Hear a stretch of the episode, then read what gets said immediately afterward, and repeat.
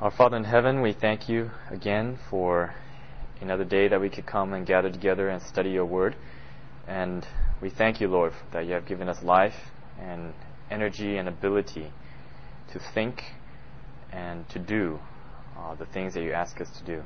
And tonight, as we are about to look at, uh, continue, continue to look at the book of Daniel, may you open our minds and send your Spirit to teach us and lead us into all truth, that we may better understand these things, so that our lives may be conformed into your likeness, that we may also be able to share this, these things with others. We love you, Lord, and we pray for those who are still coming. We pray in Jesus' name. Amen.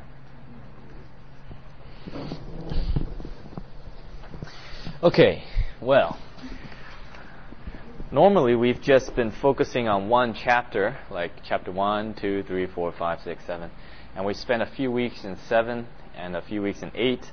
However, I like to go back to chapter 8, and tonight I like to just wrap things up with one final um, point that I didn't mention last time, last two times, and um, there's actually so much more to be said in chapter 8, but we don't have the time. So we're going to touch on one final point of chapter 8, and then we're going to move into chapter 9. So, um, let's see how we can begin this. Let us just read uh, Daniel chapter 8, verse 15 through 17. Anyone? While I, Daniel, was watching the vision and trying to understand it, there before me stood one who looked like a man, and I heard a man's voice from the Ulai calling, Gabriel, tell this man the meaning of the vision. As it came near the place where I was standing, I was terrified and fell prostrate. Son of man, he said to me, understand that the vision concerns the time of the end. Okay. There are a few things that I want you to pick up right away and just remember them, and we'll come back and hit them later on. First of all, 15 comes, what happens in these three verses takes place right after what message? In Daniel 8:14. The 2300 days and then the sanctuary shall be cleansed. It is immediately after this that the command is given to the angel who? Gabriel. Remember, remember that. And what is the command to Gabriel? What is he to do? Make him understand. Okay, make him understand specifically the 2300 days. We, we follow that so far. Now remember that. It's going to be very critical, very key as we continue. But for now, um, I want to look at the final um, you can say, frosting on the cake of chapter 8. And it says in, chapter, in verse 17, So he came near when, where I stood, Gabriel did, and when he came, I was afraid and fell upon my face. But he said unto me, Understand, O Son of Man, for at the what? At the what time? Shall be the vision. When shall be the vision?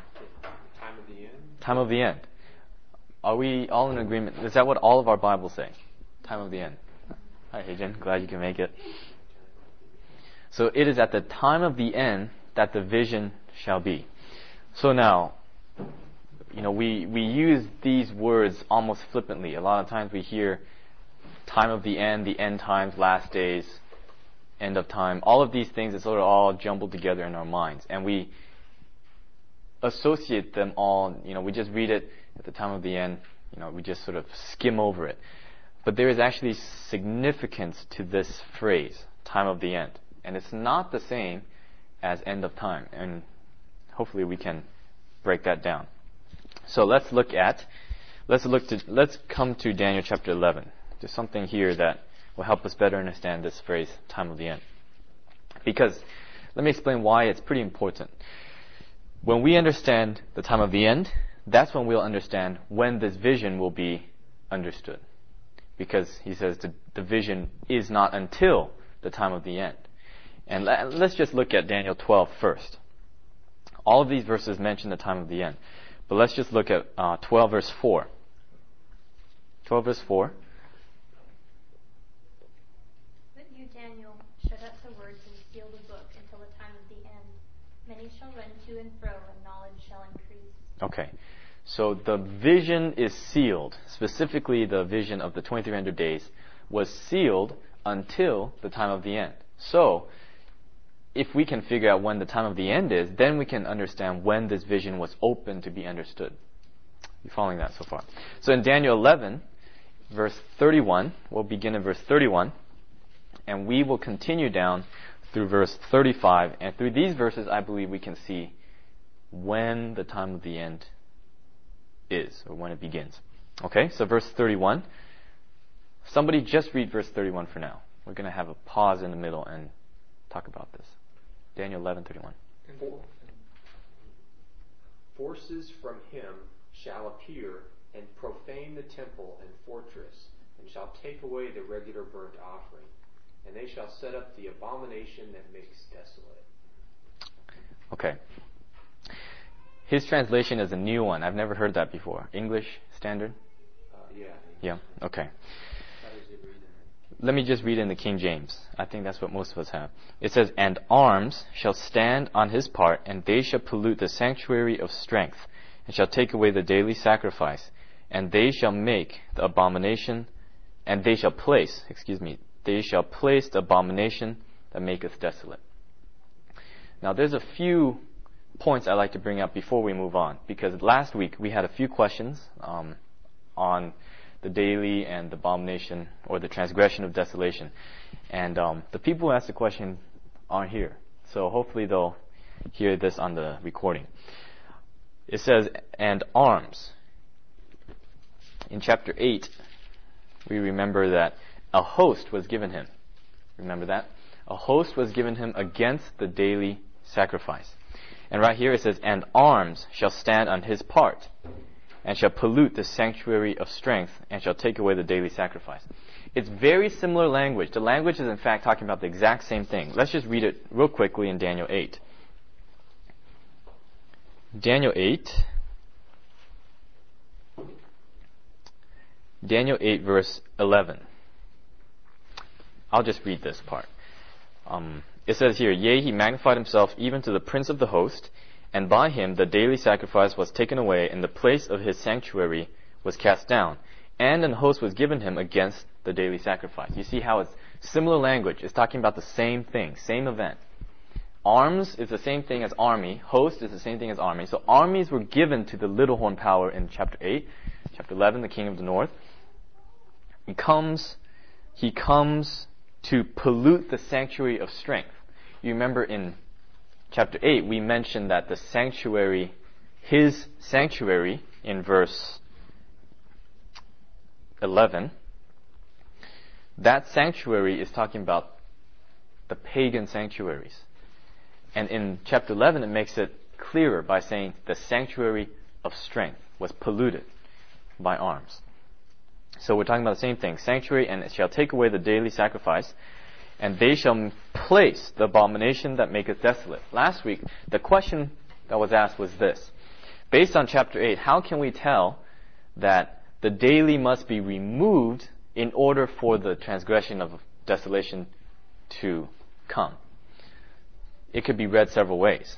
It, it, it sounds, you know, based on the questioner, um, the person who asked the question, it sounds almost as if because there was transgression, that is why the daily was taken away. But based on 11, which is talking about the same event, we can see that the daily must be taken away in order to place in its place, so to say, the abomination that maketh desolate.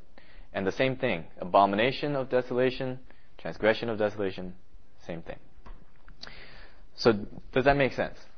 Does that does that make things a little bit clearer for those of you who were here last week? Does that answer the question? Should I go through that one more time? Repeat once more. Okay, let's repeat that one more time. Let's begin in chapter 8. In chapter 8, it says that the daily was removed for by reason of transgression, right? We see that in verse 12. A host was given him against the daily sacrifice by reason of transgression. So it, by reason of means because or for. So the daily was removed because of transgression or for transgression. So it could be read several ways. We can say the daily was removed because there was a transgression in existing.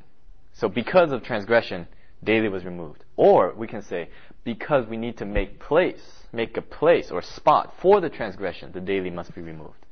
You see the difference?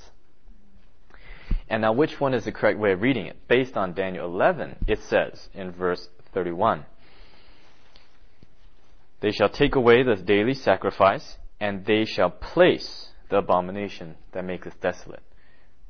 So the reading should be, the daily must be removed in order for there to be place, or room, or spot, to place the abomination that maketh desolate. Is that better now? Clear as mud.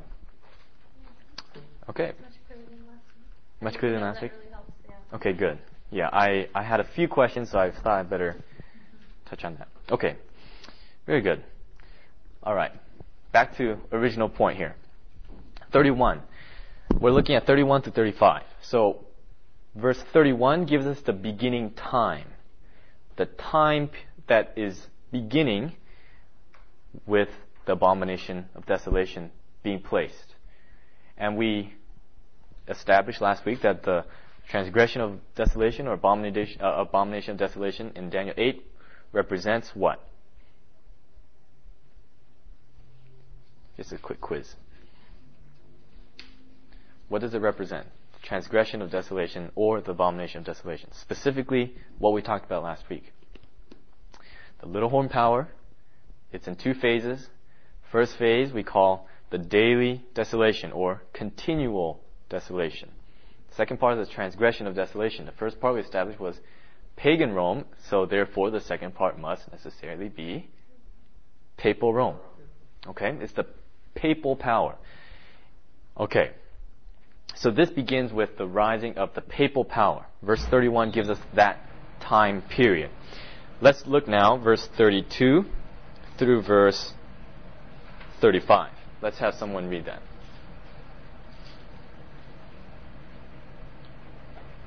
And such as do wickedly against the covenant shall he corrupt by flattery. But the people that do know their God shall be strong and do exploits. And they that understand among the people shall instruct many. Yet they shall fall by the sword, and by flame, by captivity, and by spoil many days.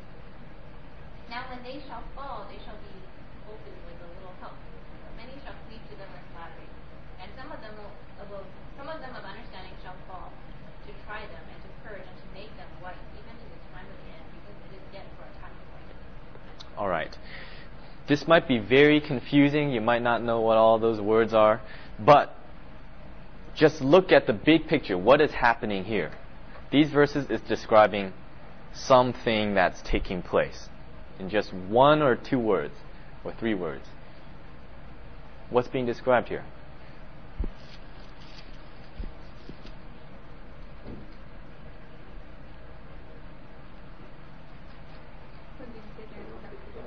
Taking the captivity, right. Let's look at a few words. Okay. Uh, they shall fall by the sword, by flame, by captivity, by spoil for many days. Now when they fall, they shall be helped, they will be helped, or holpen, with little help. Some of them of understanding shall fall, purge, even until the time of the end. Okay, let's look at it this way.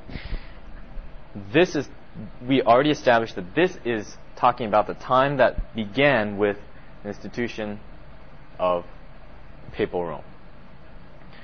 And then let's look at real quickly some description of what papal Rome did in Daniel 7. Let's just let me just read this one verse and I think it'll become pretty clear.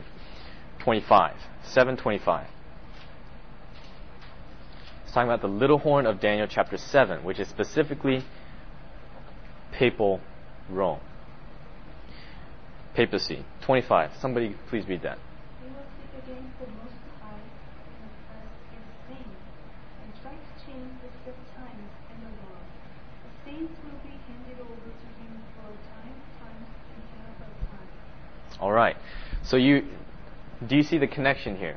Both are talking about papal power. One, it's in chapter 7, he's called the little horn. In chapter 8, he's called the abomination of desolation, or chapter 8 and 11, he's called abomination of desolation. And the people of God are given unto his, into his hand. In chapter 7, in a lot fewer words, it says, He shall wear out the saints. They shall be given to him into his hand for time times half a times. And in chapter 11, it says, you know, they shall be given to the fire, flame, sword, you know, such and so on and so forth, and they shall fall, even until when? In, until when? The time of the end. Are we on the same page now? So, at the ending of the 1260, I'm assuming you all know what that is now. Times, times, dividing of times is a one year, two years, half a year. So that's three and a half years. In the Jewish calendar, that calculates to be 1,260 days. And in Bible prophecy, one day equals a year. So 1,260 years of papal persecution. So at the end of the 1,260 years, we can also say that it is the end of the time times dividing of times, or we can say it's the beginning of what? Time of the end. That's exactly right. But let's look at another passage to make this a little bit more clear. In verse uh, chapter 12, verse 4, all the way through verse 9.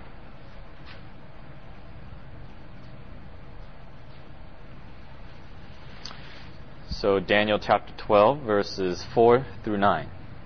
Let's have a reader. But you, Daniel, shut up the words and seal the book until the time of the end. Many shall run to and fro, and knowledge shall increase. Then I, Daniel, looked, and there stood two others, one on this river bank, and the other on that river bank. And one said to the man clothed in linen, who was above the waters of the river, How long shall the fulfillment of these wonders be? Then I heard the man clothed in linen, who was above the waters of the river, when he held up his right hand and his left hand to heaven, and swore by him who lives forever, that it shall be for a time, times, and half a time. And when the power of the holy people has been completely shattered, all these things shall be finished. Although I heard, I did not understand. Then I said, My Lord, what shall be the end of these things? And he said, Go your way, Daniel, for the words are closed closed up and sealed till the time of the end. Okay. This passage is, I believe, it explains it rather clearly that what we already established. But let's let's look at it.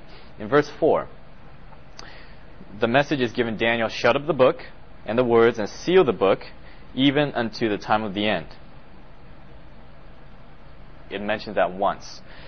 And then Daniel looked, and behold, there stood another, you know, there stood two people, one on this bank of the river, one on the other bank of the river. One said to the other, asking the question, How long shall it be to the end of these wonders? Now, we already looked at one other place. You remember in Daniel 8, after, you know, we read about the daily being taken away and the transgression of desolation, all of these things.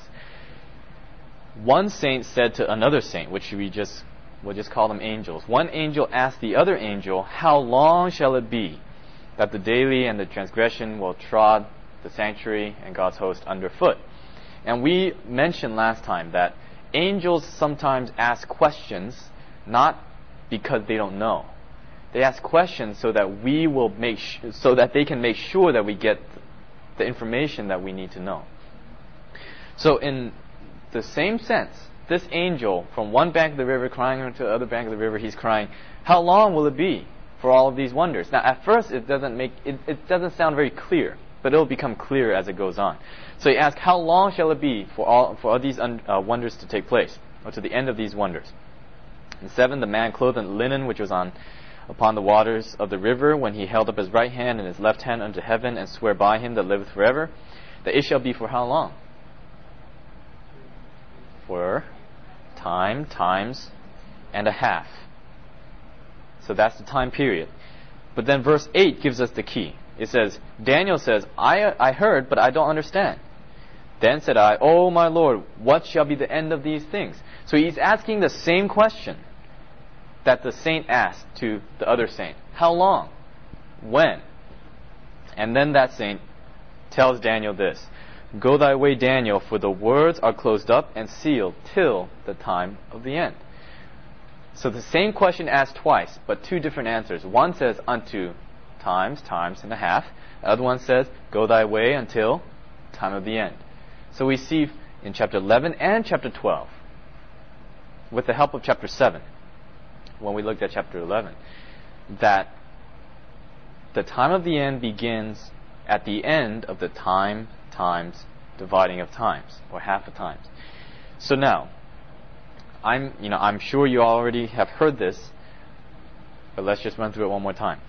When does the 1260 year begin? This is 1,260 years that is used to describe, based on what we just read, accomplished to scatter the holy people. And in chapter 11, we see persecution of God's people. They shall be given into his hand for time, times, and half a times. So 1260 is talking about persecution of God's people. We need to establish when it begins because we need to know when it ends. So when does it begin? Historically, when we understand it, Mm-hmm. around, around 538. 538.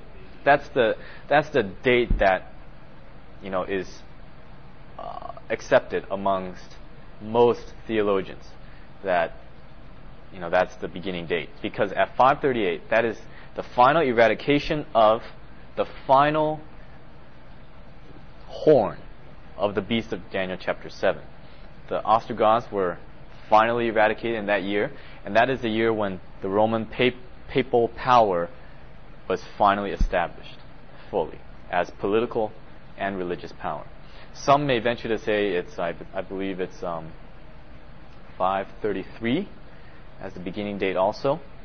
Um, but that is because they say that that is the t- that's the year that the papacy was um, how to put this that it was agreed upon verbally the power was given to the papal power the power religious and political power was given in 533 however it was not realized until 538 now very interesting well let's before I jump ahead of myself so let's begin at 538 we count 1260 years when does that end 1798. 1798. And historically, we understand that because General Berthier from Napoleon's army came and took the Pope into captivity and thus ended his political reign. Now, you may be asking, well, why do people say, know, 533? That doesn't add up to 1260. Very interesting. In 1793, Napoleon gave the verbal command, the verbal decision to capture the Pope.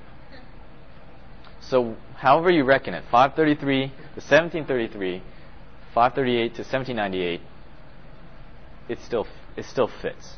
And I believe God did that on purpose because 1260, it's all over. It's mentioned, I believe, 11 times in Daniel and Revelation. I heard somebody recently say that it's not that critical that we nail down the year, nail it down to an exact year. Mhm. They say that this is when the little horn appeared. The little horn is appearing, is coming up. Well, when do you tell? Like if you're watching Right. something grow in the garden, when are you telling? When is it actually above ground? When is it actually there? That's right. And it, this is a gradual. This was this this was a gradual process. Mhm. The papacy was like gr- was was coming into you know this fruition, and it could have been a, period of a few years, even maybe a Right. couple decades. Similarly, the, the papacy, even though he was taken into captivity in 1798, it didn't. Uh, it wasn't exactly. There are other elements of around that time period in which the papacy was, was becoming much more weak. That's right. But it is clear that this overall is in the period right at about the time of the, the Second Great Awakening in America, or just before that, Mhm. in which you know, the Millerite movement stuff started up uh, just within decades. Very good. So, so I guess what I'm saying is that if somebody tries to nail you and say, well, it's not exactly 538, it doesn't have to be exactly 538 for the 1260 to be absolutely correct. And still, and still be prophetic in terms of everything that it, it, it, it says. Sure. And just like, you know, just as we already mentioned, we already have two dates that people just threw out and it still works. So there's some room. Although 538 is the traditionally accepted date of the beginning, and which I believe there's no problem with that. There's no problem with that date. So 538 to 1798. So, when does the time of the end begin? Drum roll. The year 1798. Let's just, we can settle it there. Now, this is, um, this might be a little tricky uh, for some people to understand. Uh, but this, uh, let me just share this with you in case you ever meet somebody that you need to explain this to.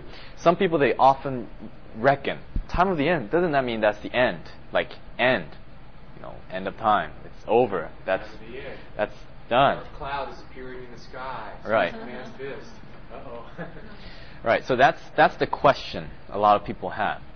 Now, this might be a little bit tricky. There, let me just explain it in a few ways. First is that prophetically speaking, let's just let's just look there in Daniel chapter, uh, Revelation chapter ten.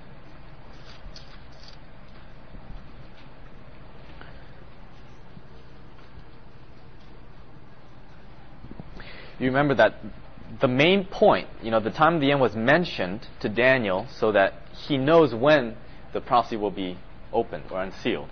In Revelation chapter 10, very interesting. In verses 1 and 2. Can someone read that? I saw still another mighty angel come down from heaven, clothed with, with a cloud, and a rainbow was on his head, and his face was like the sun, and his feet were like pillar of fire.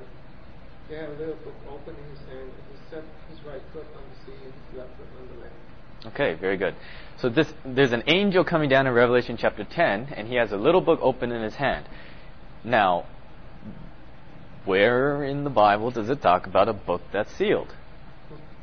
In the book of Daniel. And very interesting, I believe that's the only place, and this is the only place that talks about that, you know, book is open. So we can establish, based on time of the end, that this chapter, this angel coming down with a book open in his hand, happens around the year 1798 because that's the time of the end. Now, very interesting. Look down at verse 6. Or let's read verse 5 and 6. Then the angel I had seen standing on the sea and on the land raised his right hand to heaven, and he swore by him who lives forever and ever, who created the heavens and all that is in them, the earth and all, all that is in it, and the sea and all that is in it, and said, There will be no more delay. No more delay. Okay, that's what her Bible says, which is which is correct. But in my Bible it says there shall be time no longer. Time no longer. This is this is very exciting to me. But let's look at it this way. So in 1798, the little book was open, or the prophecy of the 2300 days was known. It's understood now. And this little book is open to understanding. And after that little book is open, this angel cries out, There will be no more time or no more delay. Now, I wish I had brought the quote with me.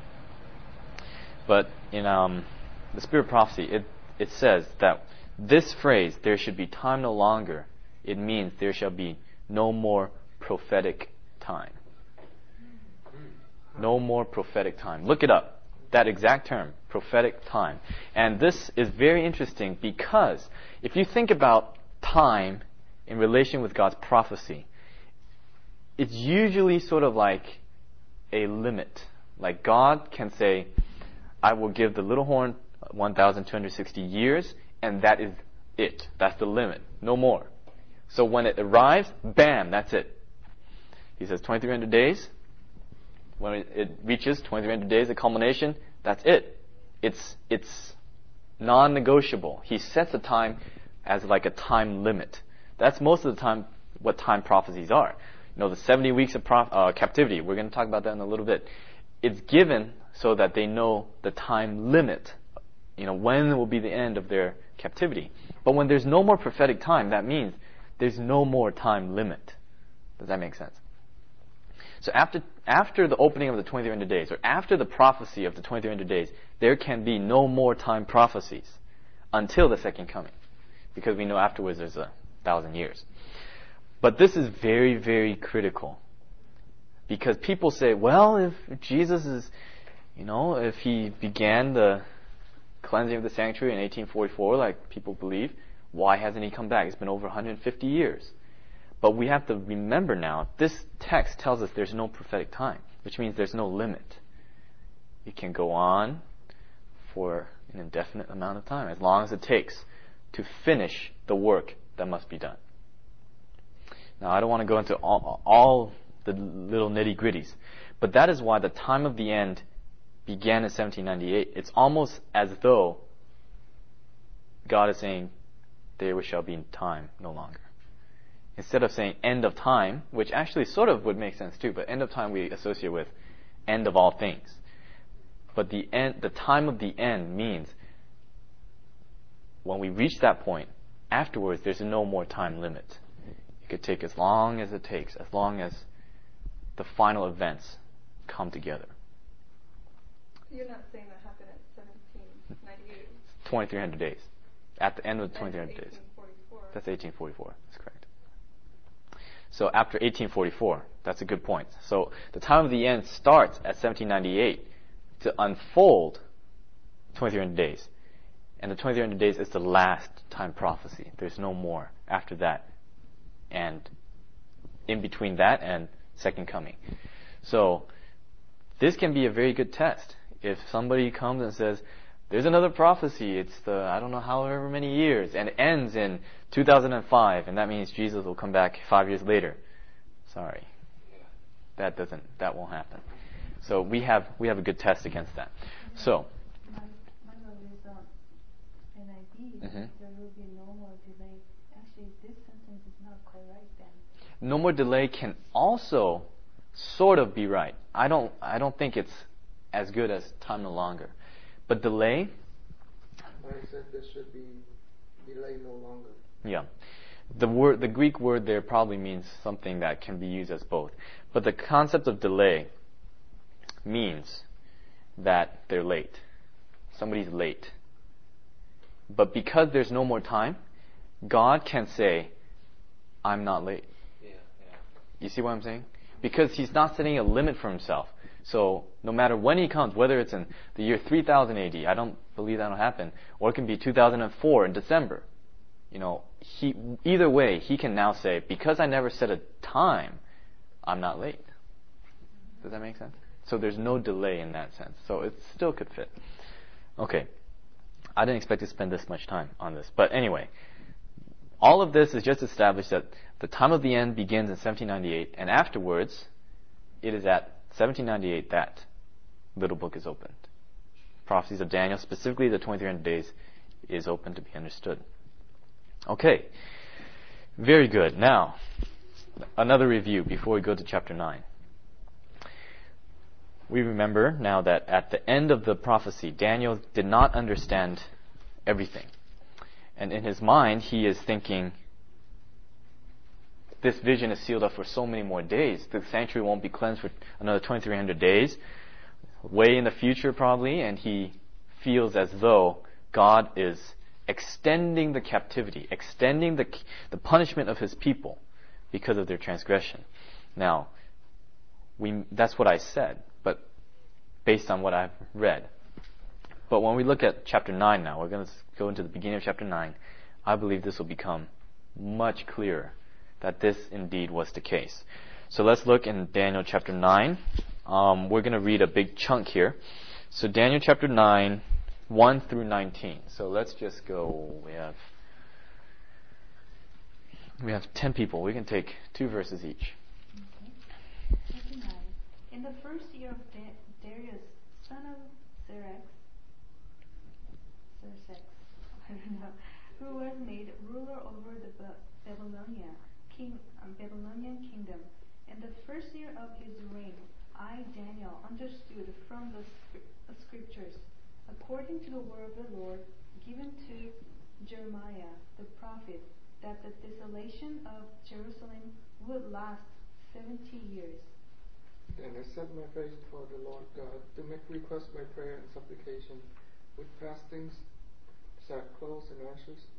And, and I prayed to the Lord my God and made confession and said, O Lord, great and awesome God, who keep his covenant and mercy with those who love him, and with those who keep his commandment. We have sinned and done wrong and acted wickedly and rebelled, turning aside from your commandments and rules. We have not listened to your servants the prophets, who spoke in your name to our kings, our princes, and our fathers, and to all the people of the land. O Lord, righteousness belongeth unto thee, but unto us confusion of faces, as at this day, to the men of Judah and to the inhabitants of Jerusalem, and unto all Israel that are near and that are far off, through all the countries whither thou hast driven them, because of their trespass that they have trespassed against thee.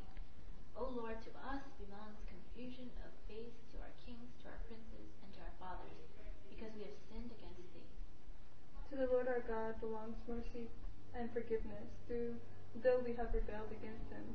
Neither have we obeyed the voice of the Lord our God, to walk in his laws, which he set before us by the, his servants the prophets.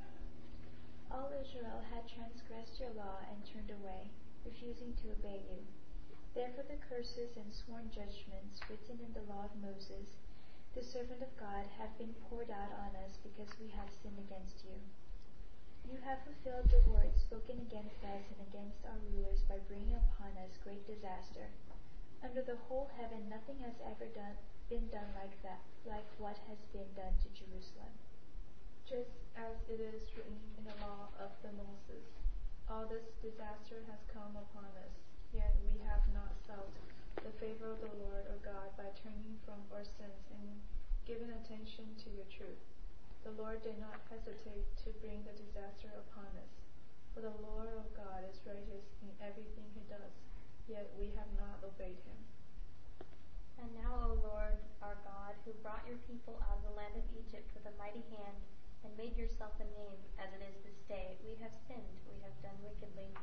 O Lord, according to all your righteousness, I pray, let your anger and your fury be turned away from your holy city, or from your city, Jerusalem your holy mountain, because for our sins and for the iniquities of our fathers, Jerusalem and your people are a reproach to all those around us. Now therefore, O our God, hear the prayer of thy servant and his supplications, and cause thy face to shine upon thy sanctuary that is desolate, for the Lord's sake. O my God, incline thine ear and hear, open thine eyes and behold our desolations, and the city which is called by thy name. For we do not present our supplications before thee for our righteousnesses, but for thy great mercies. Just read one more. O Lord, listen. O Lord, forgive. O Lord, hear and act. For your sake, O my God, do not delay, because your city and your people bear your name. Okay. Simple question. Looking at the entire chapter, there are 27 verses. Now, how many verses was taken up with just a prayer? Most of it. Only the last eight verses is remaining, and that's where we always spend our time in terms of the prophecy. And rightly so. I believe that takes more time to understand. The prayer is pretty self explanatory. But I just want to mention this. This prayer is recorded in all of its length for a specific purpose. And people sometimes, you know, we hear it, and I think there's a sort of a cute illustration that they say, you know, down here it says, angel said, at the beginning of supplications, the command was given to me to come and answer your prayer. So people say, wow, Gabriel can fly so fast. By the end of his prayer, Gabriel was already there, and it takes maybe, I don't know how many minutes to read this thing. You know, personally speaking, I think that's a little slow for the angel. But, um, that's sort of a neat explanation. But I think it's so much more than that. This prayer is recorded for a very important reason. And based on the connection that we saw with chapter 8, this prayer is the vital link to explain that the vision that or the prophecy of the 70 weeks that's about to come is indeed a part of the 2300 days. I think that is very clear. And we just need to understand what's going on in Daniel's mind to make that, that logical connection. So first of all, verse 2 of chapter 9. In the first year of his reign, I, Daniel, understood by books the number of the years whereof the word of the Lord came to Jeremiah the prophet, that he would accomplish 70 years in the desolations of Jerusalem. And the verses that he was looking at are let's have two volunteers. One is Jeremiah chapter 25, verse 12. Jeremiah 25:12.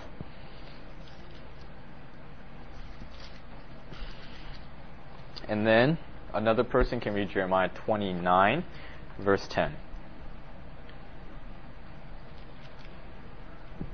But when the seventy years are fulfilled, I will punish the king of Babylon and his nation, the land of the Babylonians, for their guilt, declares the Lord, and will make it desolate forever.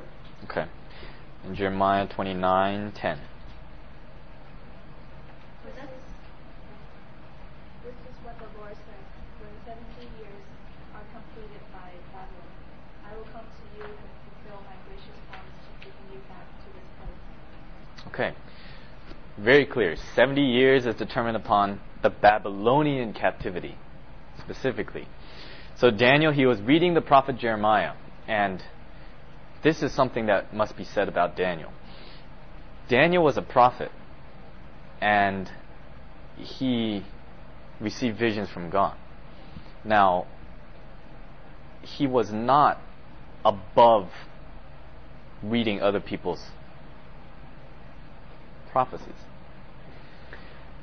And um, this is you might you you might think this is yeah you might think this is this is very elementary type of application, but this is very critical, and that is that Daniel reveals the character of what God's people will be like in the last days, and God's people will not have this feeling like we have all the truth and we don't need to learn anything else.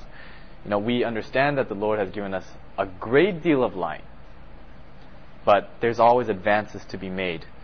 Um, obviously, new understandings will never contradict old understandings of the Scripture. I'm not talking about new theology or just crazy ideas. All I'm saying is that we should not be opposed to the idea of advancing and learning more. But I don't want to get off on that tangent. But Daniel here, he sees 70 years is determined upon his people. And 70 years given. But then he remembers 2,300 days. So he has this prayer. And the whole point of this prayer is to appeal to the mercies of God. In the prayer, you can see over and over, Lord, you are righteous. You are just in doing what you, what you think is right. But we have not obeyed. We have not listened. We have fallen short. We have sinned. We have fallen away. We have not listened. We have not done all of these things, and Lord, you are just in doing what you are doing. And that is the whole gist of his prayer. He's asking supp- supplications before God to forgive his people. And this is what he says. You remember the king of fierce countenance? That term? Daniel evidently remembers where it's. Where it's found. Verse 11, it says, Therefore the curse is poured upon us, and the oath that is written in the law of Moses, the servant of God, because we have sinned against him. So Daniel, this here reveals several things. It reveals that Daniel was familiar with the writings of Moses, especially this area that's found in Deuteronomy chapter 28. But also, it also shows his slight misunderstanding. Daniel thought that they had already experienced the king of fierce countenance, as told in Daniel chapter 8. I don't know how many of you were here, but um, I don't have enough time to go into all of that. But the king of fierce countenance is actually representing the kingdom of Rome to come in the future.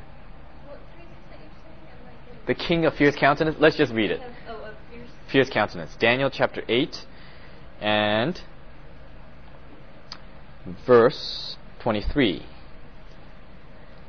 And in the latter time of their kingdom, when the transgressors are come to full, a king of fierce countenance and understanding dark sentences shall stand up. And we mentioned that the only place in the Bible that that term, fierce countenance, is applied to a person or a nation or power is in Deuteronomy chapter 28, um, I believe verse 15. And that is in the area where uh, Moses was pronouncing the curse that would fall upon God's people if they would transgress and they would turn away from him. So Daniel in chapter 9 is praying in relation to that. He's saying, This has already happened to us, Lord. Forgive us. We, we have turned astray. We have gone away from what you've said. So the misunderstanding there is that he's already they've already uh, experienced the king of fierce countenance, whereas it's actually talking about the future. So anyway, it continues, and this is another thing I'd like to bring out, and that is this: Daniel was not responsible. He was in no way responsible for the Babylonian captivity. In the book of Daniel and in the whole Bible, Daniel was never, not a single sin was recorded for Daniel. According to what we see here, Daniel lived a righteous life. He had a clean, clean hands and a pure heart. But yet he includes himself with the Israel people. He himself is praying, Forgive us, for we have gone astray. We have done iniquity, and we have done these things. And in the end of time, it is said that those who are sighing and crying for the um, abominations, I believe is the word, done by God's people, they are the ones that receive the seal of God. They are the ones that receive this mark that enables them to stand through the end times. So Daniel here is giving us a picture in his character of what the people in the end times will be like. They will be sighing and crying for the abominations, even though they have no part to do with it. But they will feel as though they have a part to intercede and to help those people who have gone in that direction. So now here, through the whole prayer, Daniel is praying for forgiveness, praying that, Lord, you have brought us out of Egypt. You have done that for your name's sake. Don't let that all go to waste. Do it for your name's glory and honor. So this is what Daniel prays. Now let's look in verse 20. And while I was speaking and praying and confessing my sin and the sin of my people Israel, and presenting my supplication before the Lord my God for the holy mountain of my God, yea, while I was speaking in prayer, even the man Gabriel, whom I had seen in the vision when? At the beginning, being caused to fly swiftly, touched me about the time of the evening oblation. Now, this is the key. This is another key that in connection with this prayer. It says that Dan, Daniel saw Gabriel who appeared to him at the beginning. But at the beginning of what? At the beginning of the vision. But what vision is it? Which vision is Daniel talking about that he saw Gabriel before? Is it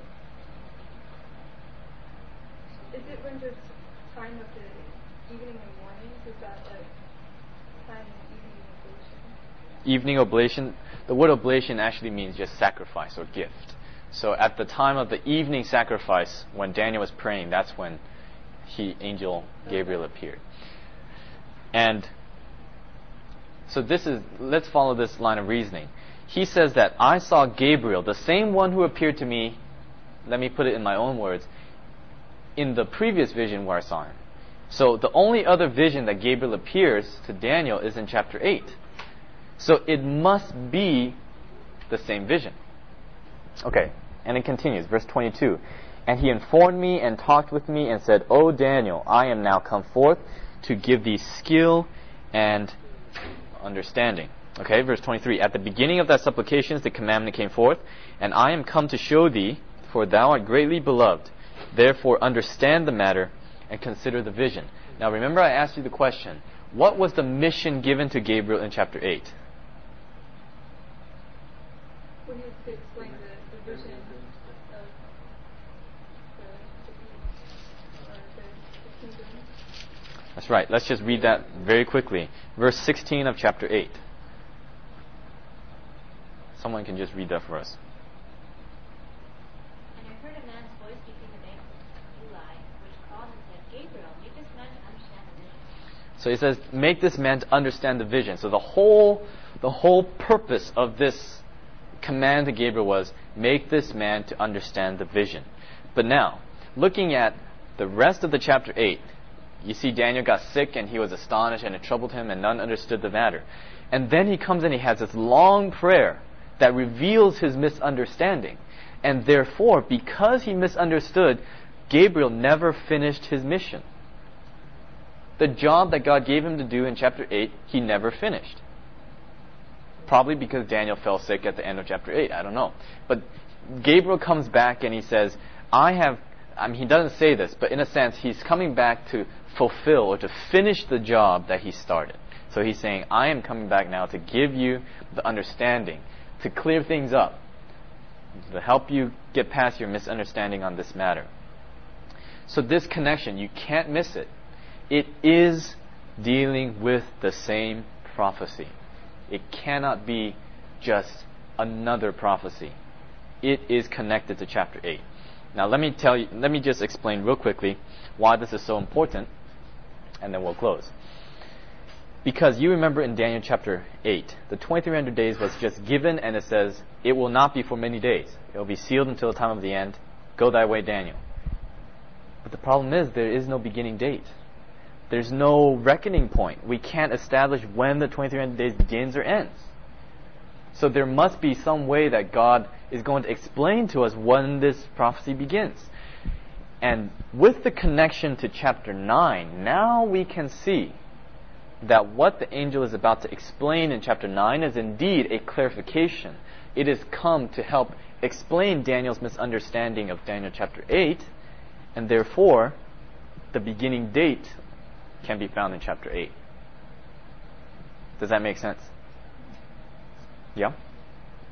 Are you, were you going to say something? Well, I was just, um, because the I was doing Bible study, I was told in Mhm. chapter 23 when it says consider the vision, that that Hebrew word right there is Mara, That's right. and that actually is count as a vision inside of a vision or something like that. So we know that that was there was an aspect of that vision that wasn't understood. That's right. There was a small vision. That's right. There's two different words for visions. And um, one's Mara, as you mentioned, the other I believe is Chatak or something something like that. And um, they mean different things. Maybe we'll touch that next week. But um, so that's that's all I wanted to establish right now is that the connection. We see the connection between chapter eight and chapter nine. We can't miss that.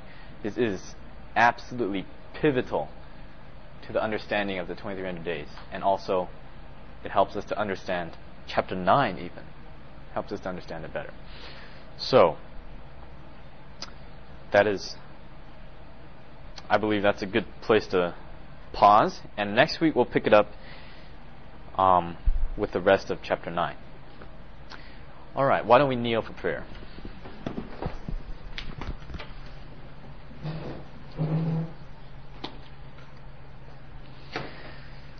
Father in heaven, again we thank you for guiding us and helping us to op- open our eyes and our minds to some deep things in the book of Daniel.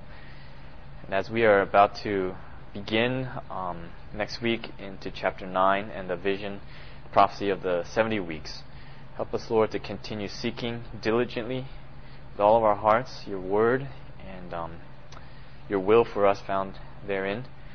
And please, Lord, continue to protect us and guide us as we continue to seek you and to become better Christians, to inform ourselves with these important prophecies in the book of Daniel. Guide us now, we pray, in Jesus' name. Amen.